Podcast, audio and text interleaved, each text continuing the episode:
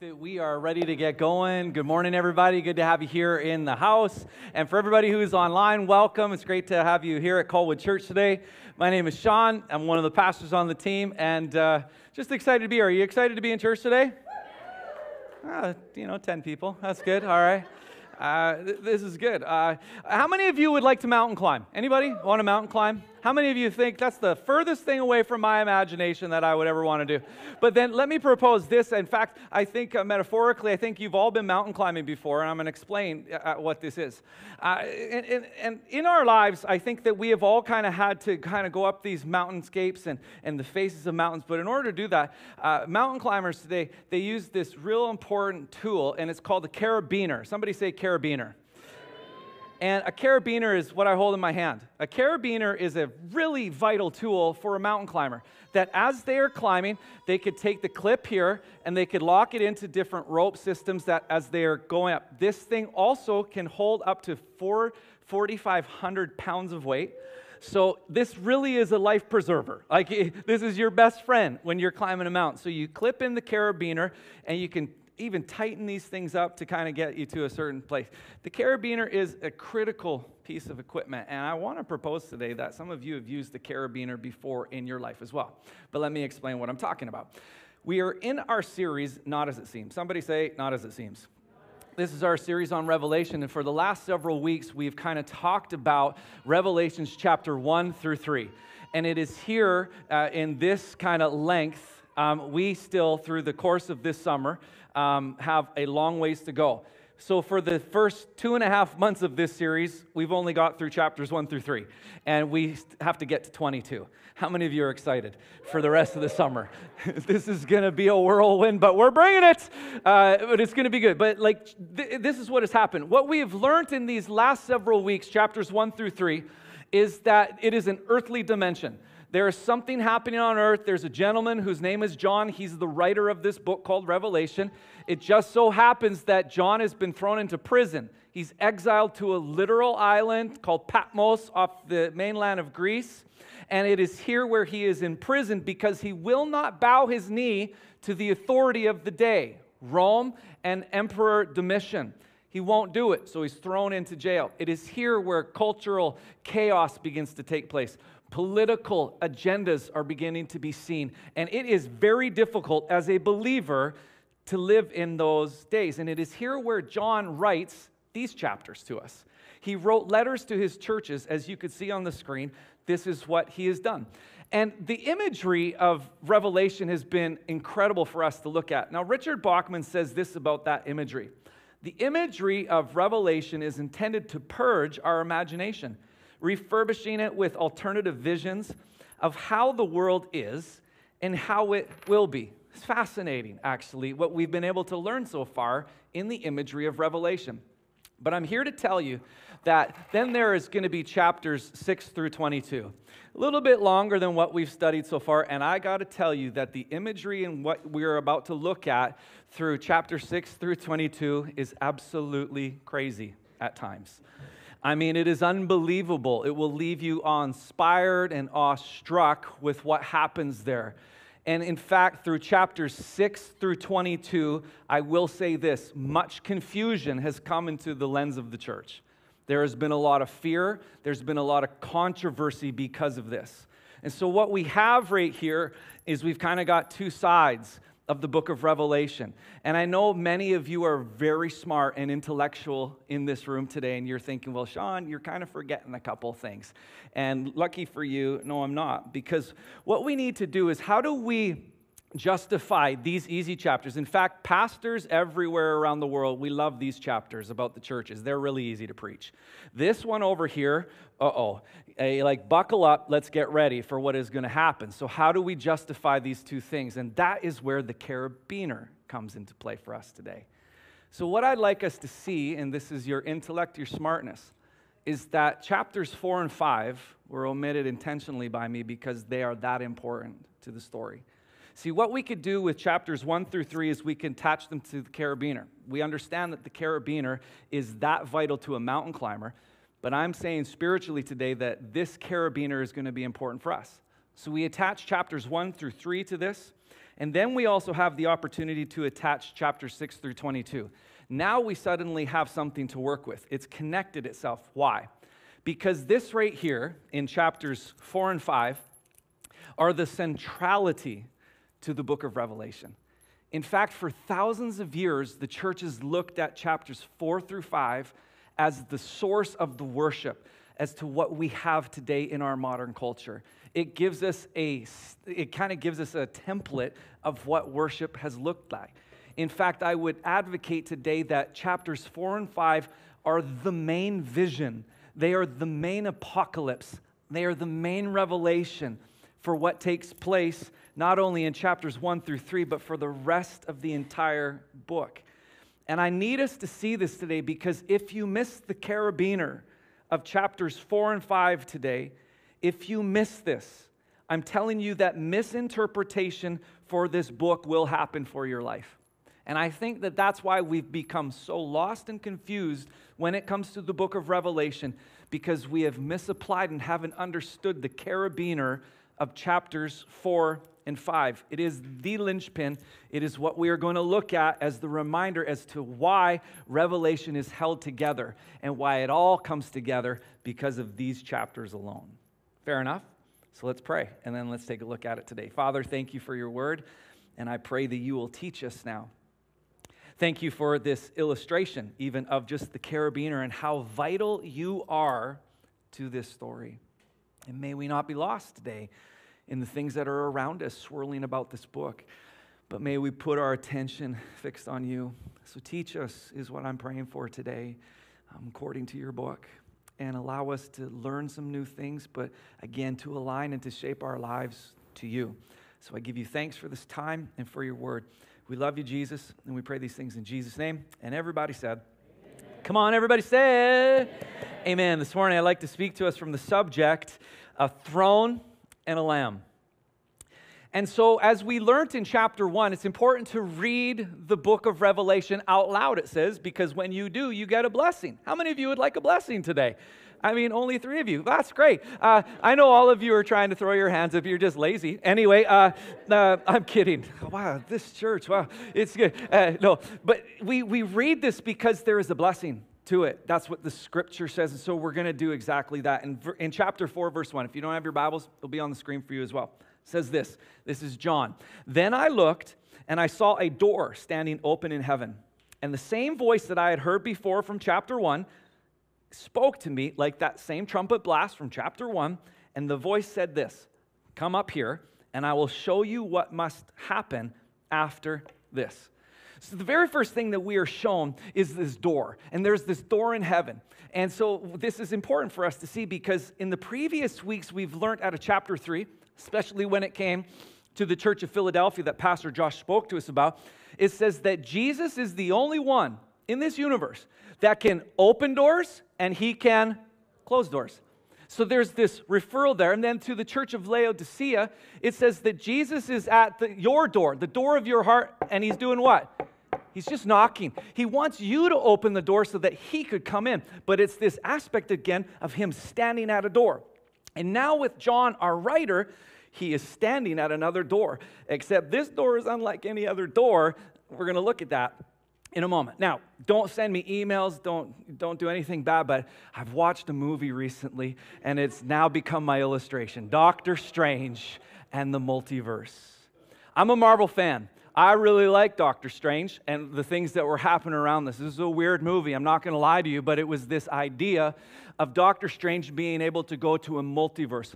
What was happening in this movie, and I won't spoil too much for it, they all die anyway, but. Uh, uh, I'm kidding, kind of. Anyway, so you, what, what, would happen is, is Doctor Strange is, is actually in New York City. That's the home base. And when he opens a door, he is introduced to multiverse he's introduced to other paths in which he could go, and the story kind of wraps itself around that. But I was thinking as I'm watching the movie, how cool is that? Like, if I could open a door and boom, I'm in a completely different dimension. And, and it made me ask this question Do you think that we have these even on earth today? Like, think about this. Like, do we have different dimensions? Are there doors that we could open and boom, like we're in another place in another time? A, a key literary style of Dick is in the end of the world and you got to fear for your lives. That's not what the apocalypse means. Apocalyptic means that there is a grand reveal. So it's asking me this question of is there more to reality than, the, than my unaided senses? I mean, taste, touch, smell, hearing, sight. I mean, we appear on this earth to be pretty settled in what we can see and what we can explain, right? But here's my question for us today. But is your perception of reality accurate? Think about this. Is your perception of reality accurate? I mean, could there be more? to than what we just see with our senses? Is there something that I am maybe not seeing? Maybe. So, verse 2 it says, And instantly I was in the Spirit, and I saw a throne in heaven, and someone was, was sitting on it. So instantly, John is taken by the Spirit into heaven, into another dimension, and into another reality, and there is a throne, and someone is sitting on that throne. Did you catch that? John is taken to a different dimension in the universe. A grand reveal is happening to this man. And we need to understand where is John? He's in jail at Patmos on the earth. And yet, suddenly, he is in another dimension, seeing something completely different. People like you and I, we have this fascination with this reality, don't we? Heaven. Have you ever thought about heaven before? Like, when am I going to go there? Hopefully, not too soon, right? When am I going to go there? Who's going to be there? What's it going to be like? We have this fascination with heaven. And yet, John, while in a prison cell, is given a permission to see things about heaven, and he wrote it down so that we could have a little bit of notes for our own lives. But please do not mistake this. Heaven really is not that far away, according to Revelation chapter 4. John is on earth, and yet his reality has been opened to a completely different dimension. Fascinating to me to see that. George Caird says that heaven is a part of the universe but a part which is entered by the opening of the spiritual eye rather than by an external form of transit. When John is taken to this dimension of heaven, it says that he saw a door, and as he walks through the door, the central image that he sees in heaven is this thing called a throne. The throne image is the most used image in the entire book of Revelation besides references to Jesus. The throne. So there's something about the throne that God wants John to know. There's something about the throne that John writes down so that you and I could know. There's something about a throne. In fact, the throne is used 47 times in the book of Revelation, another 77 times with a reference towards it in conjunction with something else. And in fact, when we have, have, used the word throne, we've learned about the throne already. In fact, two weeks ago, when we finished with the church of Laodicea, it says that those who are victorious, this is Jesus talking, those who are victorious will sit with me on my what? Throne. On my throne. Just as I was victorious and sat with my Father on his throne. So there's something about throne here that we have to pay attention to. So Laodicea is now preparing us for this heavenly dimension. We've been wrapping our heads around an earthly perspective, but now there's a heavenly perspective to the story, and these two are going to collide, and we're going to take a look at what it is. See, John's writers knew about this imagery because Rome was all about its thrones. This is where its rulers sat. And when they sat on their throne, they were indicating a few things. I'm in charge there was dominion, there was authority, there was power, there was supremacy. To sit on a throne was something important visually in that culture. We don't get that in Canada, right? Like Justin Trudeau does not go sit on a throne. I mean, it's just, it's something we can't fathom. But in this culture, this was a big deal. And it's so important that God wants us to see it. But I want us to see this one thing about the throne. As important as it is, there's someone sitting on the throne. Now, this is important for us because remember when I said to us today, as we are talking about what we're doing in the carabiner, this is so important that you cannot forget this that there is someone sitting on the throne. Who? who is sitting on the throne. The person who is sitting on the throne, his name is Elohim, Yahweh. He is God the Father, and he is sitting on the throne. Interesting, though, when you look at this text, it says that God is not up and he's not walking around pointing his finger at humanity and be like, What are you doing? How can I do this? It doesn't say that he's running around in a frantic pace trying to figure this thing out. The detail of the revelation says that this person is doing what? He is seated. He is sitting down and he is chilling out. He is relaxed. And why is he that? Is because he is secure in his authority and who he is. He is the carabiner of the entire universe. He is the one who knows that he does not need to be frantic when we are running around like chickens with our heads cut off on this earth. He is seated, he is sitting back, and he is like, I'm good, and I'm still in charge. I love this detail as to the revelation. I want us to see today that the throne of the universe, it's occupied. It's not up for grabs because God is in control. That is a great time to say amen. Well done for those of you that did it. The story goes on and it says this the, the one who was sitting on the throne, we have understood, the one is God. The God who's sitting on the throne was as brilliant as gemstones, like jasper and carnelian. And the glow of the, the emerald circled his throne like a rainbow. There were 24 thrones surrounding him, and there were 24 elders who sat on those thrones. They were all clothed in white and had gold crowns on their heads. Now, from the throne came flashes of lightning and the rumble of thunder, and in front of the throne were seven torches with burning flames. This is the sevenfold Spirit of God. In front of the throne was a shiny sea of glass, sparkling like crystal. And in the center and around the throne were four living beings, each covered with eyes, front and back. The first of these living beings was like a lion, the second was like an ox the third had a human face, and the fourth was like an eagle in flight. Wouldn't you love to wake up in the middle of the night and have one of these beasts in your room with you? I mean, this is some crazy stuff that we're reading right now. It, gets better. But each one of these living beings had six wings, and their wings were covered all over with eyes, inside and out. Hollywood can't make this stuff up. They ripped the Bible off. Okay, so day after day and night after night, they kept on saying, Holy, holy, holy is the Lord God, the Almighty, the one who always was, who, who is, and, and who is still to come.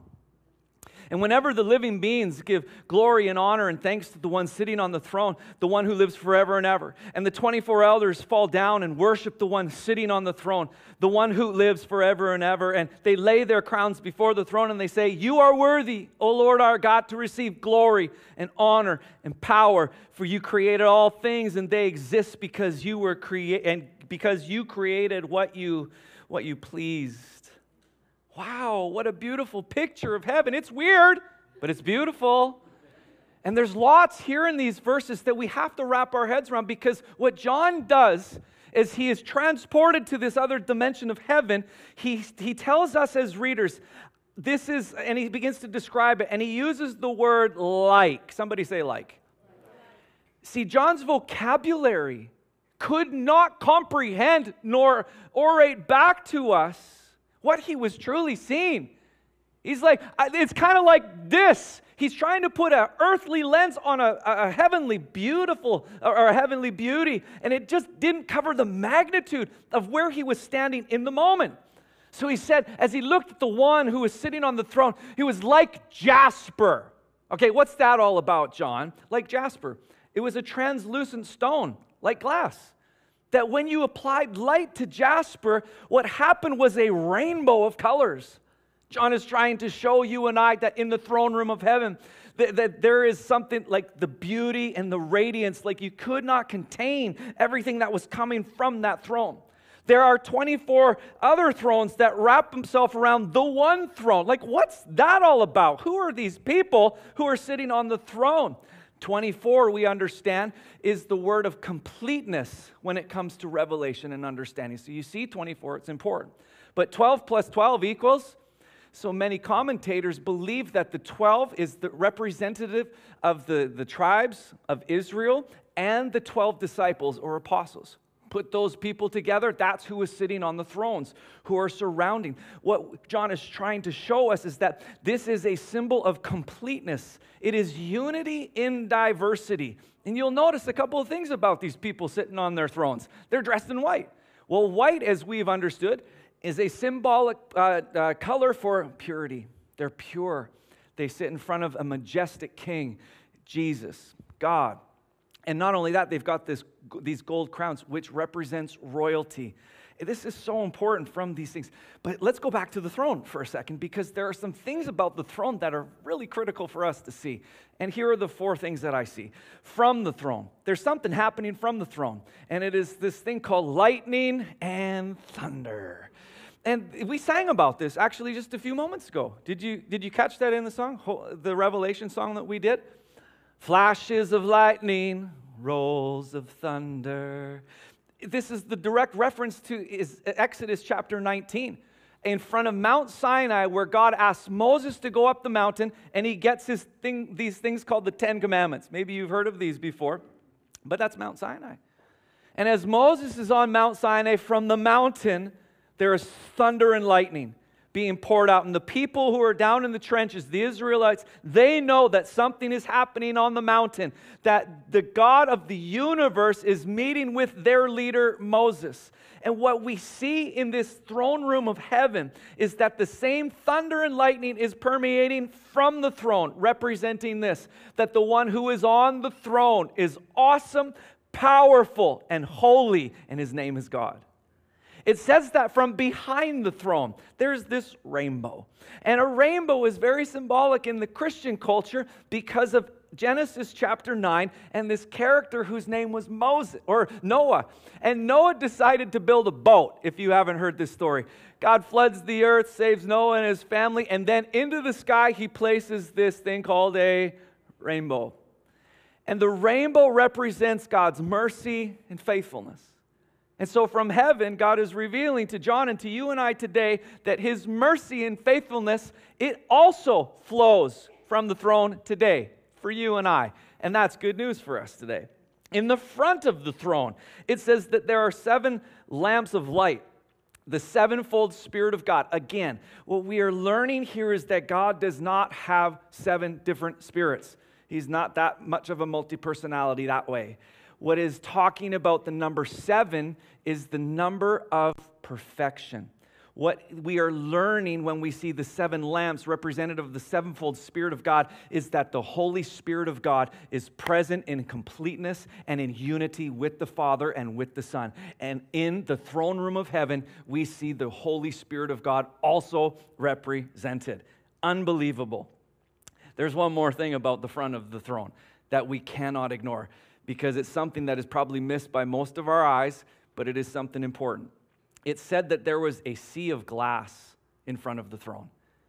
In chapter 21 of Revelation, that sea disappears.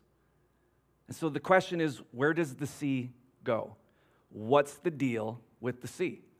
And so I asked a few of my friends this week, like, where did the sea go? One person said, climate change. And uh, I thought that was smart. Other, other commentators uh, jumped in and said some people believe the sea is there because it represents the, the chasm. It's a separateness uh, to, in order to get to God. So God's on his throne. We still got this. But then there are other commentators, and this is where I've personally landed as I've studied this a little bit more thoroughly. Is that in, in the ancient times, when it came to the sea, the people of God, the Israelites and the other surrounding uh, parties and uh, nations, they hated the sea. The sea was representative of chaos. It's where we learn in the Bible as well as the great Leviathan that comes from the sea and devours. People didn't want to travel because they feared that their, their sin and their thing would cause their death. And so people had a great fear when it came to the sea. In fact, the sea represented that chaos. And I think in a spiritual application, as I'm processing this, I'm thinking this about you and I today. Has anybody in this room or online today, have you ever experienced chaos before? Have you ever gone through something where you're just like, I can't, like, I, it does not make sense and I, I'd rather throw the towel in? And we've all experienced chaos at some different point. And I, and I really love how some of this commentating that I've been reading is that they're talking about this because, like I said, this sea disappears in chapter 21. Same throne room, same scene, but the sea is gone. And we lean into the sea because it represents chaos. But we need to see this one point about the sea when it comes to Revelation chapter 4. It said that the sea was not raging, but it was what? Calm that even in the chaos of yours and my life, there is still one seated on the throne, and that sea in front of him is like, easy breezy, folks, I got you. That even in the presence of God, your chaos is even calm and smooth to him. It doesn't diminish our chaos and what we walk through. But what it is saying is that God is able to sea you through your chaos because guess what? Chaos even submits to the name of Jesus. It's brilliant, this imagery. And we'll come back to that see a little bit later. But notice the action of what these elders and these weird living creatures are doing. They are or actually, let me talk about those four living creatures first. It also says that there is something happening around the throne. And that's where those living creatures, those living beings come into play. What is that all about, Sean? The easiest way to give a summation of that for us today, and we will visit this in future weeks, it really represents the whole um, animate creation made by God for God. And so we'll talk about what creation is doing in this story, and you and I included with that. But notice the action of what these elders and these living creatures are doing. They are doing this thing that we have known for thousands and thousands of years, something that we have done this morning by raising our voices together, and the word is worship. They're worshiping. And when you look at it specifically, um, maybe you've heard some of these songs before Holy, holy, holy, Lord God Almighty who was and is and is to come. So we lift up his name with sound of singing. We lift up his name in all the earth. Lift up your voice and give him glory, for he is worthy to be praised. See, from these two chapters, we are given some of the most beautiful songs we've ever had in the existence of the church. And their focus is on the one who sits on the throne. Nothing else. Not about how I feel, not about my week and what I've gone through. It's about the one who is in control, seated and secure. That's what worship is. I bring me into the presence of somebody who is very worthy, who is secure. And even in all my chaos, he says, Peace be still. And he brings relaxation to my life. This is the worship that we get to see. And please do not misunderstand this when it comes to our worship. Many of us believe that worship is when we just sing. Correction, that's not true.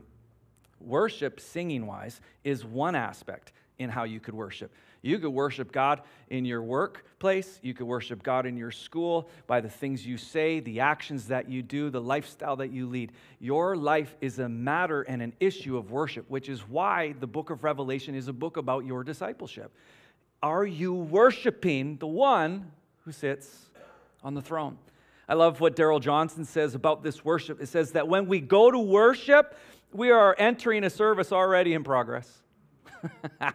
I love this. We think we're coming to church to worship. No way. There's a worship service already happening because John shows us in heaven there's a worship party going down. And it's about the one who sits on the throne. And Eugene Peterson says this about our worship worship is a meaning, a meeting at the center so that our lives are centered in God and not live eccentrically. If there is no center, there is no circumference. If you come to church or wherever you may be and you sing and there is no center, you are just flapping your gums. It's centered on the one who is worthy. And that's why we get to worship. This is pretty cool so far, eh? That's just chapter four. We got chapter five to go. I hope you're not hungry. Anyway, okay. Let's continue. Then it says, Then I saw a scroll in the right hand of the one who was sitting on the throne. And there was writing on the inside and the outside of the scroll. And it was sealed with seven seals. And I saw a strong angel who shouted with a loud voice, Who is worthy to break the seals on the scroll and open it. But no one in heaven or in all of earth or under the earth was able to open the scroll and to read it. So John begins to weep bitterly because no one was found worthy to open the scroll and to read it. A few quick details about this scroll and these seals. Number one is that this scroll, it, we are shown that it, there was writing on the inside and the outside of the scroll, which was different from antiquity. Most scrolls only had writing on one side. It was expensive, important, but on this scroll, there's writing on both sides of it. What is this scroll? What is it all about? And most commentators have landed on the fact that this is scripture. What this scroll is that nobody can open. This scroll contains the full account of God's plan for the earth. It is holding the destiny for the world in this one scroll. How many of you would like to open that scroll and read it yourself, knowing what in the world is God doing in this earth? This is that scroll, but it is sealed with seven seals not the barking ones, but this is a signature seal placed upon the letter. So we understand this about this now. It has an authority to it because it's been sealed with by somebody and for this exact moment. But those seals, we're going to talk about them next week, okay? We're not going to do that today because of our time. So you got to come back next week. I tricked you. All right? So you got to come back and do this with us. But notice that there are seven seals. What does the number seven mean? Perfection. This is interesting because these seals, you don't want to read them. They're not fun. We're gonna. But they represent a perfectedness. What is it saying? It is the completeness of God, that in God's plan, something is going to take place. The carabiner is showing up to do something important in this moment. And this is, this is critical for us today. Because in Matthew chapter 6, we learn these words Our Father who art in heaven, hallowed be your name. Your kingdom come, your will be done, on earth as it is in. Interesting. That God wants to take the dimension of heaven and to smash it together with the dimension of earth. God's whole purpose here for us, folks, believe this or not, is He wants to make the realities of His kingdom known on this earth. What happens in the kingdom of earth when we rub up against the kingdom of God is what is about to take place with these seals. And we're going to talk about that a little bit more next week. But the whole intention is God is trying to bring heaven and the realities, this scene, He wants to bring heaven to earth. And it is here we're now led to the second window of the book of Revelation. The first one was when John heard that trumpet like a voice and he turned around and he saw Jesus standing amongst his churches. And we talked about those churches for two months. But this is now the second window, and the second window is revealed this way in verse 5. And it says this But one of the 24 elders turned to John, who was weeping very bitterly. He turned to him and said, Quit crying, you cry baby. Right? That's my, that's my interpretation. But he said, Stop weeping. Look, the lion of the tribe of Judah is on his way. And I got to tell you, if you're John in heaven, in, while you're on earth, I know that's totally mind blowing, but it is what it is. And he's like, nobody can open the scroll. Nobody knows the plan. Nobody can read what it has to say. But he says, no, no, no, the lion of the tribe of Judah. And I got to tell you, if I'm going to war one day, I, I, right now, please listen to me. I am not looking for a house cat to come with me on my journey. I am looking for the lion. Why? Because the lion is majestic, the lion is powerful, a lion is representative of victory. C.S. Lewis, in his writing, The Chronicles of Narnia, got it, got it bang on when he used Aslan, who was a lion, to represent victory and strength and might. And, and let, us get to this right now. The title of this whole entire series is what? Not as it seems.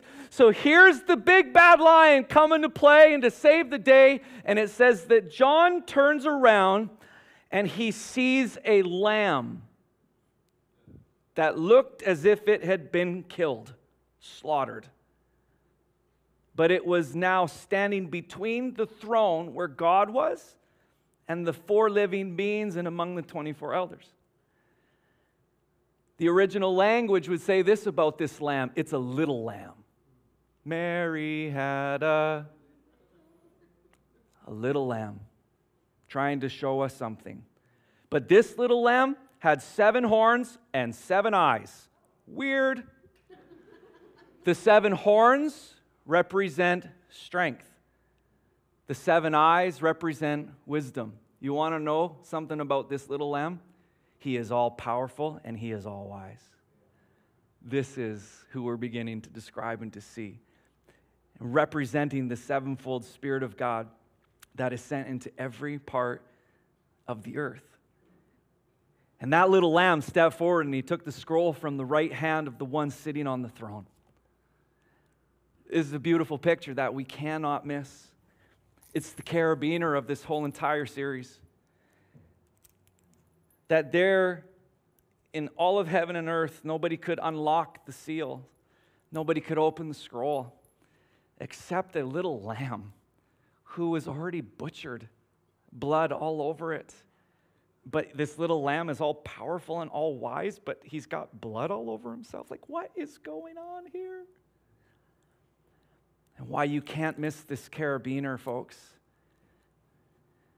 is that no matter what the chaos is in this earth, there is still someone who is in control, someone who is in charge.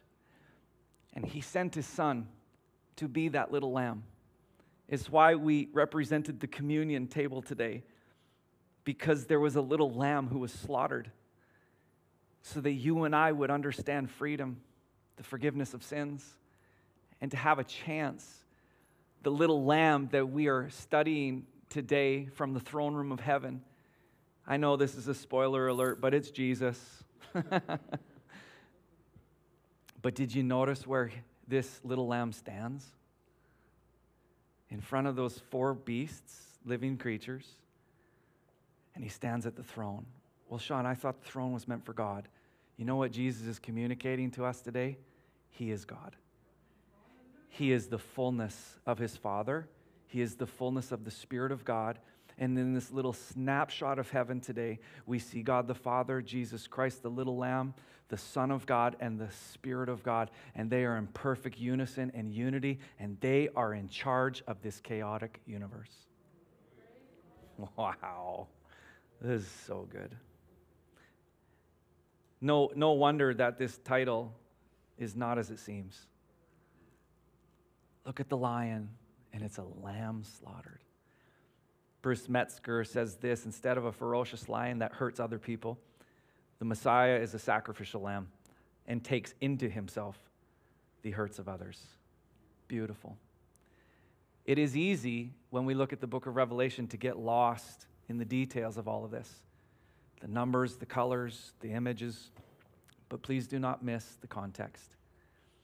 In verse 8 of this chapter, it says, And when the little lamb took the scroll. The four living beings and the 24 elders fell down before the Lamb, and each one had a harp, and they held gold bowls filled with incense, which are the prayers of God's people. See, Jesus is the only one who is worthy to open the scroll. And guess what, folks? He's already opened it. And the story is being told for a long time already and, and will still be. And we're going to learn a little bit more about that. There's a real important detail. I don't know if you caught that in that verse. But these 24 elders are holding these gold bowls, and these bowls are filled with incense, and that incense is symbolic of, it says, the prayers of the saints. You, me, people who have gone before us, people who will come after us. What they're showing us in the throne room of heaven today, another dimension, is that your prayers matter. How cool is that? That whatever you pray, however you pray, apparently they're caught with these bowls and they're offered as incense to the one who sits on the throne. Like, no matter how big or small your prayers may be, the point is pray. Talk to the one who is in control because he's seated and he is secure and he's just looking for his children to come and talk to him. And we get this opportunity today. And so please be encouraged that your prayers matter. Prayers are not lost nor forgotten with who God is. It matters to him, and he invites us today to pray to the one who sits on the throne. And unto